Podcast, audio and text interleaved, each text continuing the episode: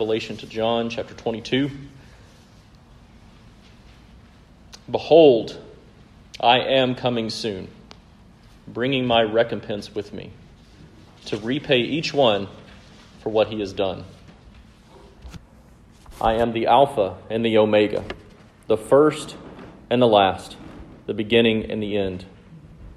Blessed are those who wash their robes, so that they may have the right to the tree of life and that they may enter the city by the gates.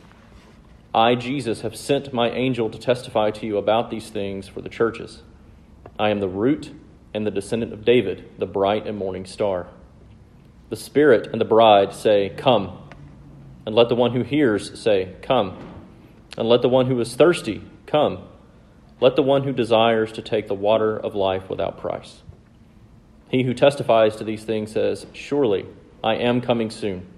Amen. Come, Lord Jesus. The grace of the Lord Jesus be with you all. Amen. This is the word of the Lord. Thanks be to God. Hallelujah. Join me in prayer, please. Heavenly Father, Lord, we give you thanks and praise for this day.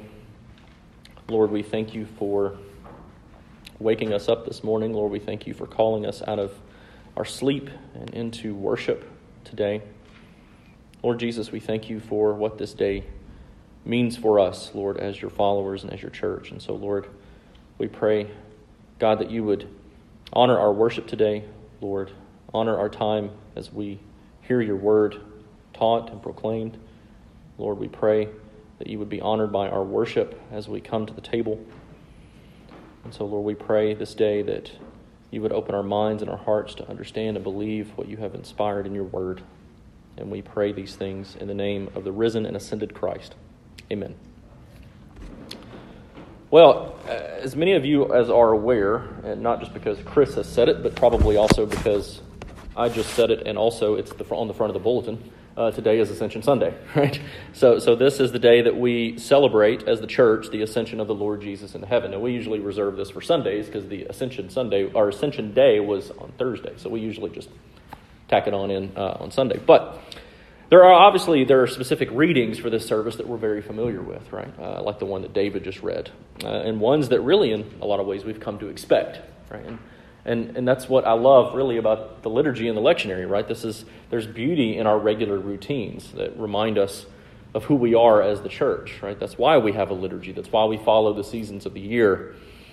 But as you can tell by the passage that I read, this that's not an Ascension Sunday text. Um, I was pondering over the lectionary this week and realized that we had spent, other than Easter Sunday, where we were in 1 Corinthians, we spent the entirety of, of the season of Easter in the book of Revelation. And so I just really kind of felt led, you know, maybe we ought to just end the season of Easter there, because next Sunday's Pentecost. Uh, and then we're in ordinary time. So, I mean, we're, we're here, right? It's the end of May. So, so I thought, you know, uh, what we did is on Easter Sunday, we began the season by considering really the truths, not only of the resurrection of Christ, but the effects that the resurrection of Christ has on his people, right? The fact that not only does his death and resurrection save us, but because he has been raised bodily, we can be promised that we also will be raised bodily. So, in the same way, then, I thought it might actually be beneficial to us to end the season of Easter by considering how the truths and the effects of the ascension of Christ back into heaven, how that really affects us as his believers, as his followers, as his church. And this is not to say that we're only benefited by these eternal truths solely in how they relate to us, but rather understanding what the ascension of Christ means really allows us to better understand the plans that the Lord God has laid out as part of redemptive history, as well as when we come to worship him. And so, because you see, for our text this morning, it relates to the ascension of the Lord Jesus by way of what his ascension promises. And David read this from the beginning of Acts. It promises his second advent, but it also promises the pouring out of the Holy Spirit, which we will celebrate next week. But think about, think about our text from Revelation in this way. We usually really begin, we always begin the celebratory season in the beginning of Advent by reflecting on the second advent of Christ. And so now, with the ascension of the Son back to the Father, the question that usually always comes to my mind is well, what do we do now? Right? What's next? Christ has gone back into heaven. Now what? Well, the answer to that is always well, now we, we just wait. Right? We wait. We wait on him to return, and as, as he read, says here in verse 12, we wait on him to return and to bring his recompense with him. And so the celebration of the ascension of the Lord Jesus naturally and kind of inevitably turns into a celebration of the long awaited second advent of the Lord Jesus. So, with his ascension, we kind of enter into a new season, not only in the liturgical year, but as the entire church, we enter into a season of waiting. And we've been waiting for a while. And so, in the midst of our almost 2,000 year period of waiting, we come to this promise of verse 12, where Jesus just says, Behold, I am coming soon, bringing my recompense with me, and to repay everyone for what he has done. So, this is a promise that Jesus will actually repeat down in verse 20. And it's, it's a theme that John really has touched on throughout the entire book. Because Christians of every generation have rightly, from the apostles until now, believed that the Lord would return in their lifetimes. I mean, this is something, this is really the whole point behind Jesus' reminder to us to stay awake and to be watchful. Because the ascension of the Lord really provokes in us an, an eschatological and end times urgency, right? It's, his return is inevitable, his return is soon.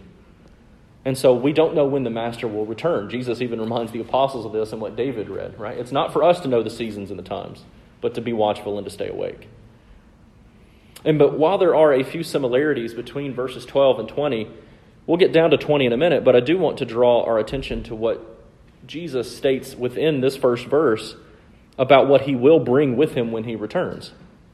And notice that what he says here in that second part of the verse is actually it's what's contained within it is a promise but also a warning. He says, "I am coming soon, and I'm coming to bring my recompense with me, and I'm coming to repay everyone for what he has done." So to better understand this promise, really, I, I, had to spend a moment in the Greek because the word recompense is not something in English that I think we use very often, right? Most of our translations probably read recompense, but this is one of those days where I just, I, am not really a good cheerleader of the ESV. Not that I would be a good cheerleader for much, right? I mean, I, I don't have the upper body strength to hold somebody up, and I don't look good in a skirt. So, you know, I'm not a good cheerleader. But, but the ESV, I just, while the translation is accurate, I don't think it's very helpful. And that, that can happen with English translations, just to be honest. The word recompense in the Greek is this word mistos or mistos, depending on how you want to pronounce that I in there. Which, if you're looking at another translation, some of you I know have in the room, it might have been rendered as the word reward, which actually flows a little easier with the rest of the verse, right? Another possible translation for this word is the word wage, like wages, or payment. So think like a paycheck, really, if you want to get a little bit more capitalist with it, right? And so, in the promise of his return, the Lord is actually also promising us the reward that we have been guaranteed by our faith and trust in him. We've been promised, as we saw on Easter Sunday, a bodily resurrection and glorified bodies. We've been promised by our faith in Christ the inheritance of the Lord Jesus Christ. We've been promised eternal rest in the presence of God. You know, those aren't little things. We've been promised some big things. I love how Eugene Peterson paraphrases this in his message paraphrase. He wrote it this way Verse 12 reads, Yes, I am on my way, and I'm bringing my payroll with me. So think of it this way when Christ ascended and took up his throne, he not only went to prepare a place for us, but he also went to prepare our wages.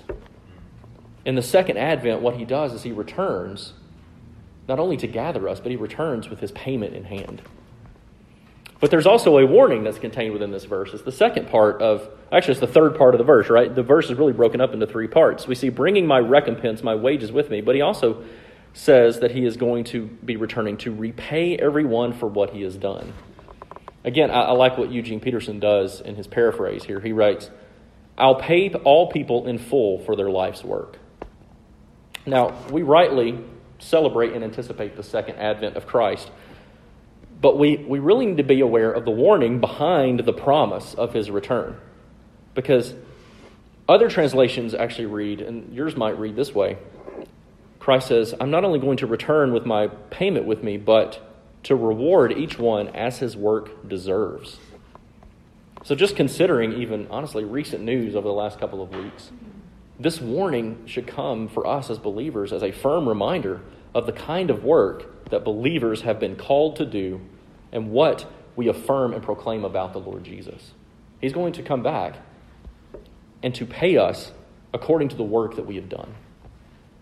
A great illustration of this is the parable of the tenants, I think, that Jesus gives us in Matthew 25, where when he returns, he returns very much like the manager in that, in that parable that he teaches. So he comes back like a manager to pay us our wages, which we're more than happy to take, right? We, we want our repayment. But he's also coming to inspect our work, which, if you've ever had any kind of normal job where you end up with an inspection, you hate inspections, right? Whether that be in food service or anything else. So we don't like that. But listen to, listen to the, how this works out in the parable of the tenants. And most of us know this parable, right?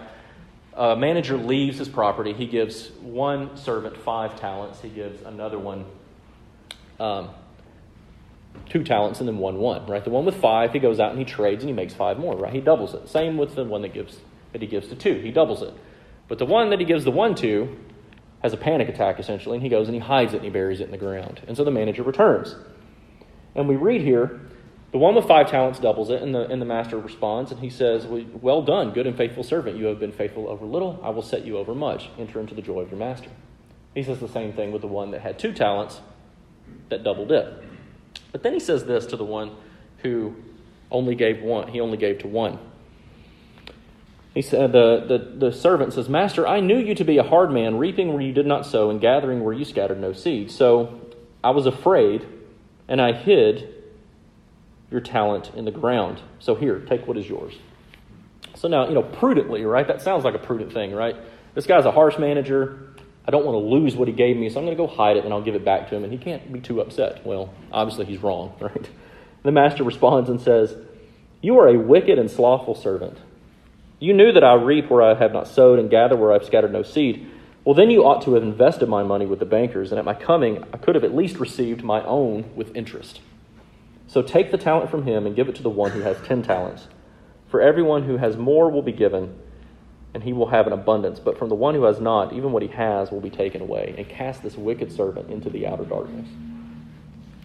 So notice then, coming back to verse 12 in our text for today, that this payment, when Christ returns, it's not for those that are not already part of the kingdom. It's not for those who are not servants. In verse 15, which isn't in our text for today, we actually read Jesus he tells his hearers that those who are outside, they'll, they'll receive their own payment. But one church father reminds us in this moment, he says penance is worthless at this, point, at this moment. He says it's recognized at this point. If you have not already repented and believed, then there is no forgiveness of sins by this point. He says there will no longer be a conversion for the wicked, and penance of such people will be endless as well as useless. And so, this promise and this warning of verse 12 is for those who are already in the kingdom. And take note also, this is not earning salvation, right? A lot of you might start getting a little nervous and thinking, oh, well, this means we have to work toward our salvation. I think what this is, there's only a repayment for the work that Christ has already entrusted to those who have believed and put faith in him. So, in this promise and warning of his return, may we be found to be faithful over little instead of slothful and wicked. And so, Moving in then to verse 13, just in case any of us, and looking around the room, I don't think that would be the case, but just in case any of us were tempted to go, well, who is Jesus to say he can come back and pay me back and, and judge my work? Well, he gives us his authority in verse 13, and he says this I am the Alpha and the Omega, the first and the last, the beginning and the end. So, what Jesus does then is he takes us really all the way back to chapter 1 of Revelation, where we began this look in the book of Revelation to the very place where the Lord God, where Yahweh God says, I am the Alpha and the Omega, who is and who was and who is to come, the Almighty. But the difference now at the end of Revelation is that it is Christ who is explicitly claiming the authority of Yahweh. And here we have to remember John's not writing Revelation in a vacuum. Right? He's, he's not seeing these visions of the new heavens and the new earth or the new Jerusalem or even this worship of the heavenly throne room. He's not seeing them in a vacuum. He's seeing them as something connected to everything else that the Lord God has revealed about himself throughout time and throughout all of Scripture. So here, what Christ is doing is he's, he's rightly and justly claiming the authority of Yahweh. In Isaiah chapter 40, verse 10, Isaiah writes, Behold, the Lord God comes, Yahweh God comes with might, and his arm rules for him. And behold, his reward is with him, and his recompense, his payment, is before him. So it's this claim to authority that reminds us, as readers of the Apocalypse of John here, that the Lord Jesus is not only worthy to be worshiped as Yahweh, but he also has the full authority and majesty of Yahweh. He is the beginning and the end. Christ is just as Yahweh is. And all of these titles that he, that he proclaims of himself here in verse 13 represent his eternal being and his divine and sovereign direction over history, including his authority to come and to judge the earth including his authority to bring us our repayment for what he has left us to do, but also to inspect the work that he has left for us to do. And if we're being honest with one another, like if you're just thinking about it just at the base level, that, that's kind of a terrifying thought, right? Even though as believers in Christ it's a hopeful one, it's, it's still, it doesn't make it any less terrifying. But as we move into verse 14, Jesus gives us the details of the repayment that he's bringing with him, of the reward he says this Blessed are those who, wa- who wash their robes, so that they may have the right to the tree of life, and that they may enter the city by the gates. So, this idea of washing the robes sounds very familiar to something we've already seen again in Revelation, right? In 714, we read this Those who have washed their robes are the ones coming out of the great tribulation, and they've washed their robes white in the blood of the Lamb. These are all of those who have endured, we saw when we looked at that, uh, at, they've endured during the time between the Advents. This includes you and me. So as we read here, our reward in verse 14, our reward is twofold. We get the right, if we've washed our robes, we have the right to the tree of life, and we have the right to enter the city by the gates. And here's where we note that Jesus' repayment, his recompense, and his reward, and, and his inspection are for those who actually do belong to him because we notice that these images that he gives us, that these words, they have the right to the tree of life. This is, this is another reminder of the reversal and the redemption of the fall, right? As well as the redemption and reversal of our headship in Adam. Now we are under the headship of Christ. We looked at this on Easter Sunday. Because the tree of life was withheld from Adam and Eve when they were tempted and fell into sin. But now, those who have washed their robes and have made them white in Christ's blood, those who have come out of the great tribulation between the advents, the Lord Jesus, who is the Alpha and the Omega, the first and the last, the one who has the authority to do this, he gives us the right. He gives us the authority to approach the tree of life, but also to partake it.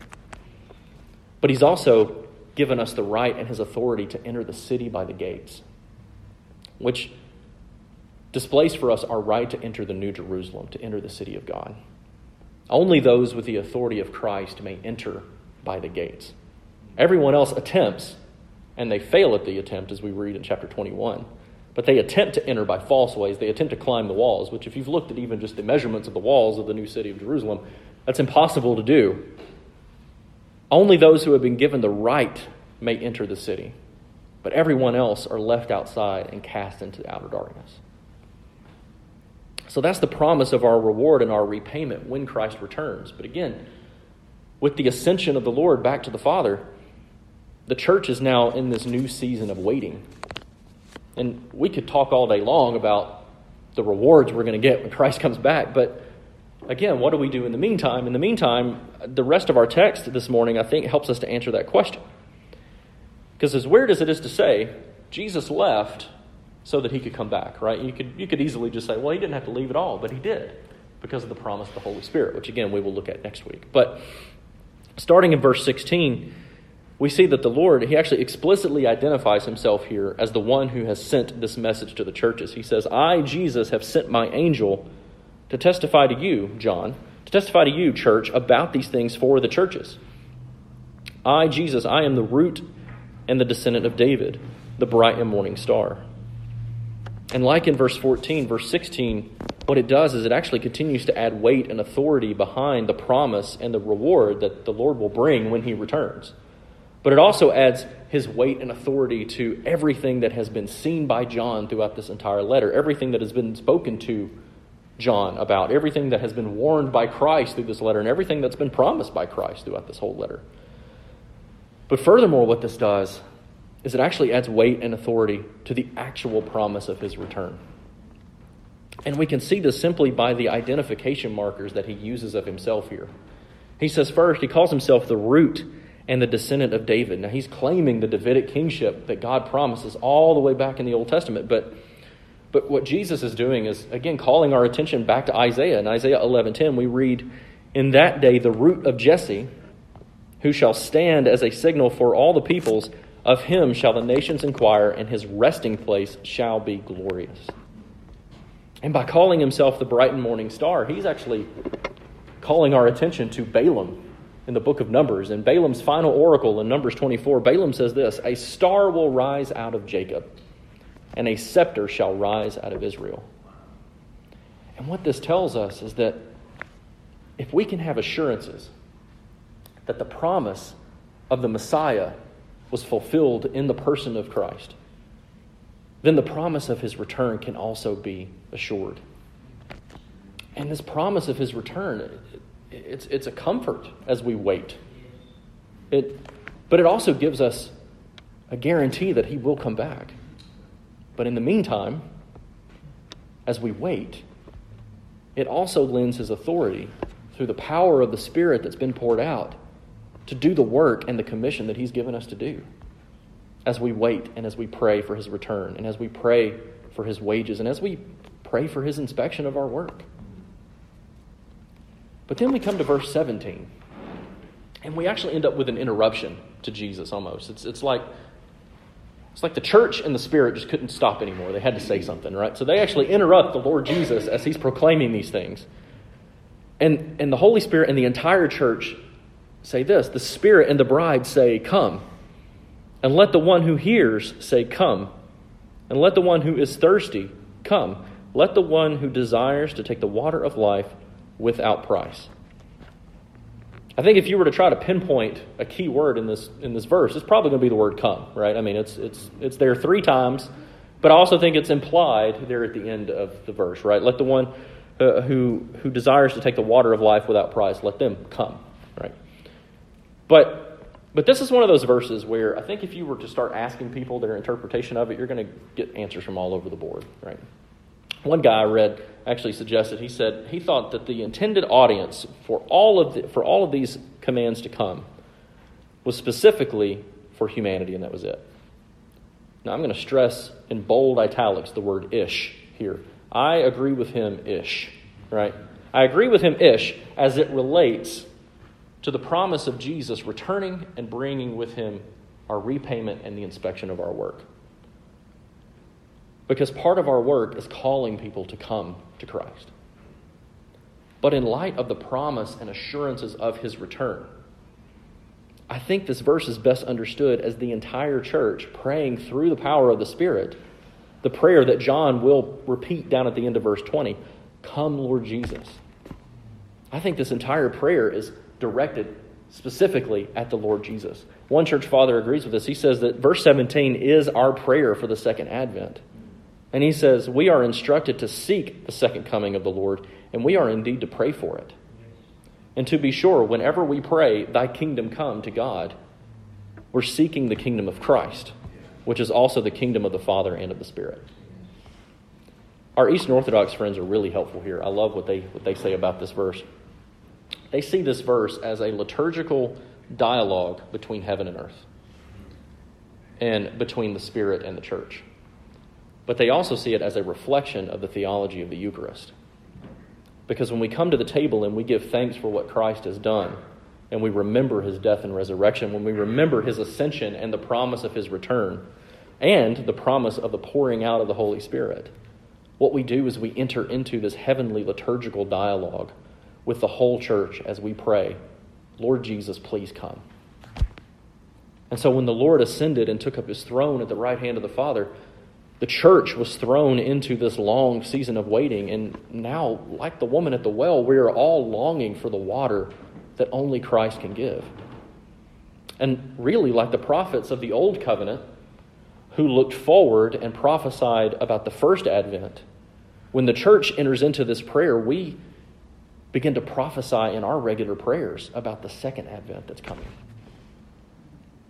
And so, as if in answering the church in her prayers, Jesus responds in verse 20. And he just says this He who testifies to these things, who is Jesus? He's already identified himself. He who testifies to these things says, Surely I am coming soon. To which John just can't help but respond with, Amen. Come, Lord Jesus. Again, we, we saw this promise of his return in verse 12, but, but take note of two particular words that Jesus uses in this second promise. He uses one of them back in verse 12, but he uses this first one is this word surely, which, with the way languages change over time, and we've even seen words change meaning really in the last 20 years, right? So the way languages change over time, in English, at least to my own ear, the word surely doesn't come with a whole lot of certainty to the way I hear it in my brain, right? It really, the word surely in my mind, thinks, I just think it's kind of uncertain, right? So think about it this way. You're waiting on somebody to come and meet you for lunch, right? Well, surely they're going to come, right? I mean, or anybody that's ever flown, surely that plane will wait on me before it takes off. It ain't going to do that, right? Or surely that mean dog next door won't bite me if I pester it to death, right? No, it's probably going to bite you there's a question of actuality behind this word and the way we understand it, especially in our modern vernacular. But in the Greek, there's two different words that are used here that can be used for this word. One of them is the word certainly, which obviously is less uncertain because it's certain, right? But the better way, I think, to translate this word is simply the word yes. Because this is the exact same word that Paul uses in 2 Corinthians 1:20 when he tells us that all of the promises of God find their yes in Christ. And so Jesus responds to the prayer of his bride from verse 17 with an emphatic yes in verse 20. The bride, through the Spirit, pleads with the bridegroom, Lord, please come. To which he responds, Yes, I am coming. But the other word he uses here is the word soon. He used it up in verse 12 too, but here he uses it again. And like surely, soon, at least in the way I hear it, has a bit of uncertainty to it. And part of the problem with that is that I'm from the South, right? And the word soon, as a marker of time, can mean anywhere between five minutes to a couple of hours, right? So just to give you an example, and if my dad listens to this, this is not an insult toward my dad, but when I was a kid, my dad would wake me up for school, and he would always do it in a very annoying way, right? He'd come and shake my leg really hard and say, Nick, you got to get up. The bus will be here soon. My, the bus, my school bus, I got on the school bus at 7.15. He would wake me up at 6 in the morning. 7.15 and 6 a.m. are a long way apart for a 10-year-old, right? I mean, you just, you, you, don't, you don't need that long to get ready as a 10-year-old. I ate breakfast at school, so, you know, it's not like I even had to eat breakfast, right? So, so soon is, is an interesting word. But again, the, the Greek is more direct, I think, here. Because there's a word, this word can be also translated as the word quickly, which is why we pray, Lord Jesus, come quickly, right? But the word quickly rings with a lot more certainty and finality to us. But at the same time, we also wouldn't call 2,000 years quickly, right? But we've got to remember when we think about 2,000 years, we've got to think about Peter's exhortation to us in 2 Peter 3, where he reminds us that with the Lord, one day is as a thousand years, and a thousand years is like a day. But God is not slow to fulfill, fulfill his promises, as some count slowness. But the day of the Lord, the return of Christ, will, yes, certainly come, and it will come quickly. So the promise of the Lord Jesus here is firm. Yes, he is certainly coming, and he is coming very soon. He's coming quickly. And so, like I mentioned earlier, there's this eschatological urgency to this promise from the Lord Jesus. Because even in the midst of celebrating his ascension and celebrating his coronation and his enthronement, celebrating Pentecost, the bride and the Spirit not only plead with him to come, but to come quickly. And at the same time, the bride and the Spirit also plead with those who hear the message of Christ. We plead with them to come. We plead with those who are thirsty to come to Christ. We plead with those who desire eternal life and to drink the water of life that is priceless to come to Christ. And so, this end times urgency in this promise of the return of Christ is very simple. And it's this it's, it's that the end is near. Now, we've been waiting 2,000 years for it, but the end is near. And so, Christ is just, other than sitting and praying for us constantly, he's waiting on the Father to tell him, Go, go and get your bride. And so, the time to come and to drink the water without price is now. And this is what he is telling us. This is taken up in that promise and in that warning. He tells us the time to come and drink of the Eucharist is now. But in the meantime, we wait. And we wait and we pray. Please, Lord Jesus, please come quickly. And as John ends here, the grace and the Lord Jesus be with you all.